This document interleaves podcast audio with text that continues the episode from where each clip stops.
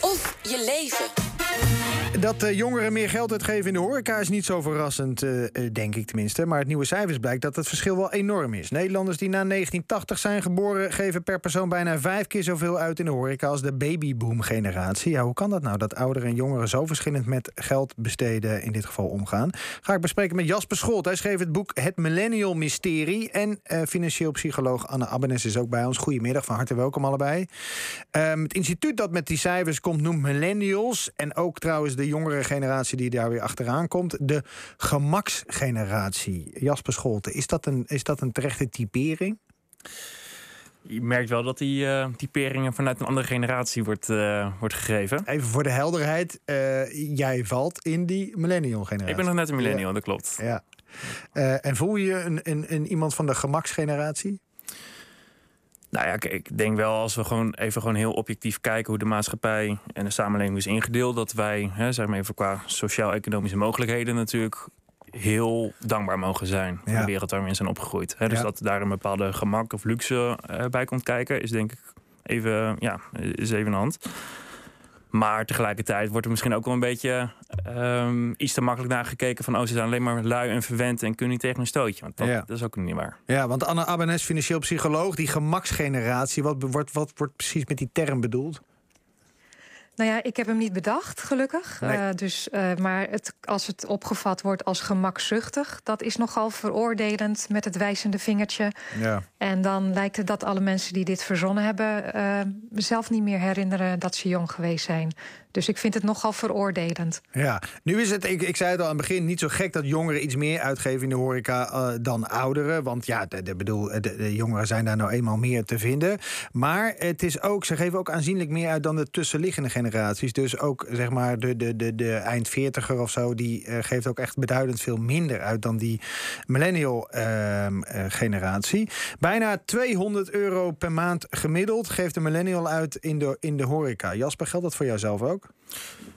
Ja, wat dat betreft ben ik wel echt een millennial. Ja, uh, ja ook. Ja. Wat, wat, zijn het dan koffietjes? Of is dat gewoon twee keer heel goed uit eten per maand? Of? Nee, het zijn wel inderdaad... Uh, verspreid gewoon verschillende koffietjes. Af en toe een keer een lunchje. Heel af en toe een keer een uh, dinertje. Maar het inderdaad midden gewoon frequent. Ja, ja. En, en waarom? Waar, waar, waar, gewoon om, om, omdat het lekker is? Of om sociale contacten? Of wat is, de, wat is jouw hoofdreden? Het is een combinatie. Maar uiteindelijk, en dat is ook wat ik ook best wel wat onderzoek heb teruggezien, is het uiteindelijk ook eigenlijk de uh, invulling van de keuzevrijheid die er is. Want als we even kijken, het leven staat natuurlijk best wel vast. Met een baan en helemaal als je een thuis- en gezinssituatie hebt. Ja, je, je vrije tijd is beperkt. Dus ja. waar ga je naartoe om toch die vrijheid te ervaren in je leven? Ja, dat is de horeca. Het is uiteindelijk natuurlijk een, een vrijheidssector. Ja.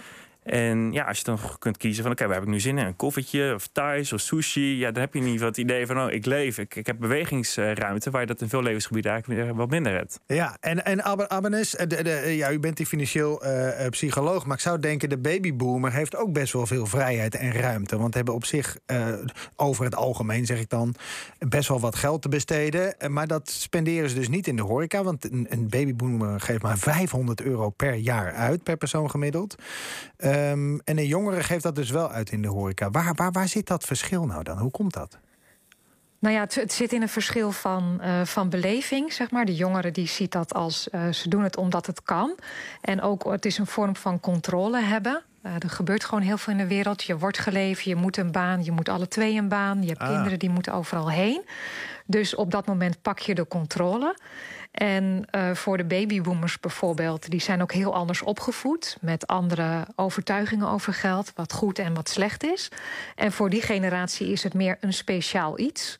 En dat is eigenlijk het meest grote, grote verschil hiertussen. Ja, want, uh, maar ik begrijp ook, want ik begrijp ook dat, dat u altijd als financieel psycholoog zegt van nou, de ouders zijn de eerste financiële leraren van de kinderen. Dus die, die voeden zeg maar de kinderen financieel op. Dus die babyboomers voeden die uh, millennials financieel op. Maar die millennials maken dan toch echt een andere keuze. In ieder geval als het hier om gaat.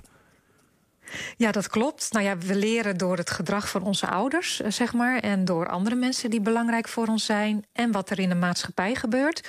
Uh, dus de maatschappelijke geschiedenis en de geschiedenis van je familie. Ja. En je leert dus met geld omgaan door het gedrag van anderen. Dus niet wat je ouders je vertellen. Dus als je ouders bijvoorbeeld vertellen van je mag niet roken en zelf een sigaretje opsteken, ja, dat werkt niet. Nee. Met geld gaat het eigenlijk precies hetzelfde. En dat is nu net een hele goede reden. Dus goed dat je dat zegt, Hans, waarom juist die jongere generatie uh, naar de horeca gaat. Ja.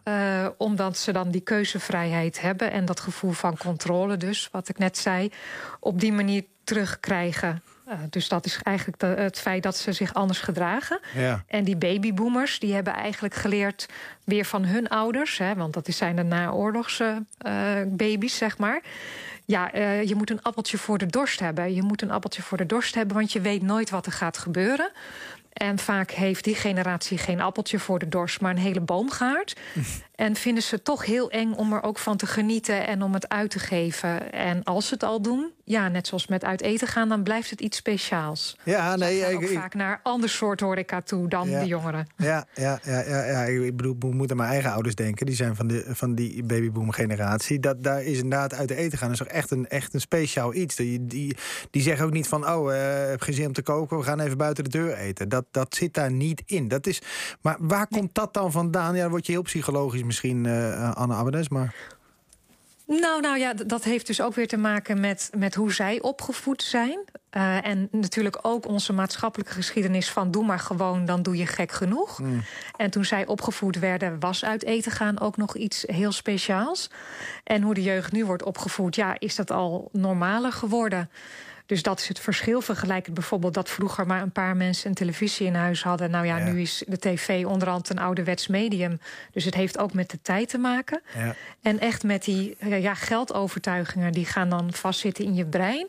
En die zorgen voor automatisch gedrag. Dus al hebben ze nu genoeg geld, ze houden toch vast aan het gedrag wat ooit in hun jeugd ontstaan is. Het Ja. gaat gewoon automatisch. Ja, dus en- daar heeft het meer mee te maken. En ik hoorde u zeggen, Abene- Abbenes, van eh, ja, weet je, de- die- ze zijn opgevoed met hem. eh, Je moet een appeltje voor de dorst hebben. Nou, intussen hebben sommigen wel een boomgaard eh, eh, in plaats van één appel. Maar dan ben ik benieuwd, Jasper Scholte, hoe zit dat? Ja, jij kan niet namens alle millennials spreken, maar de- sparen jullie ook nog? Wij sparen wat, maar consumeren, zijn beter in consumeren dan in, eh, in sparen. Eh, maar misschien nog even kort terug in te, te haken op wat, wat Anne terecht zei. Van, oké, wat zijn dus bepaalde normen en waarden die zijn meegegeven aan deze generatie? En, want doe maar gewoon, doe je gek genoeg. Ja. Dat is zeker iets wat we wel van onze ouders hebben meegekregen. Maar uiteindelijk ook normen en waarden van, hè, doe wat je gelukkig maakt. Hè, hard werken loont. En die doe wat je gelukkig maakt, dat vertaalt zich eigenlijk in die instant gratification. Wat gewoon heel erg in, in onze, Instant gratification? ja, zeg maar, streven naar korte termijn geluk. Oké, meteen inlossen. Ja, precies zo. Oh, ik wil nu geluk. Oké, hè, oké, ik ga nu even een koffietje halen of nu een, eh, een, een pokeball. Ehm, dat ik dan weer eventjes dat gevoel heb van... oh, ik heb mijn eh behoefte eh, voldaan. Ja. En dat zit gewoon ergens in deze generatie. Is de maatschappij natuurlijk ook op ingaan gaan spelen. Ja. En er zit, zit, we praten hier niet, er is geen goed en geen fout, neem ik aan, hè, Anne Abbenes. Maar er, Nee, zit er, zit er nee een er soort is van. geen goed en geen fout. Nee, maar zit er een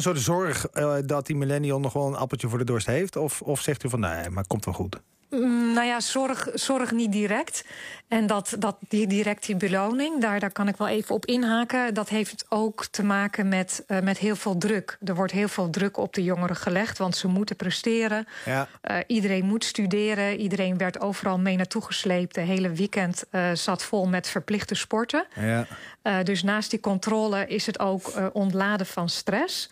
En onze stresshormonen die worden gereduceerd door veel en vet eh, voedsel. En dat eh, triggert hetzelfde eh, gedeelte in ons brein als geld uitgeven. Ja. Dus vandaar dat de horeca ook een soort ontlading is voor de jongeren. Haalt u zelf 200 euro per maand gemiddeld, Anne Abbenes? Besteding in de horeca?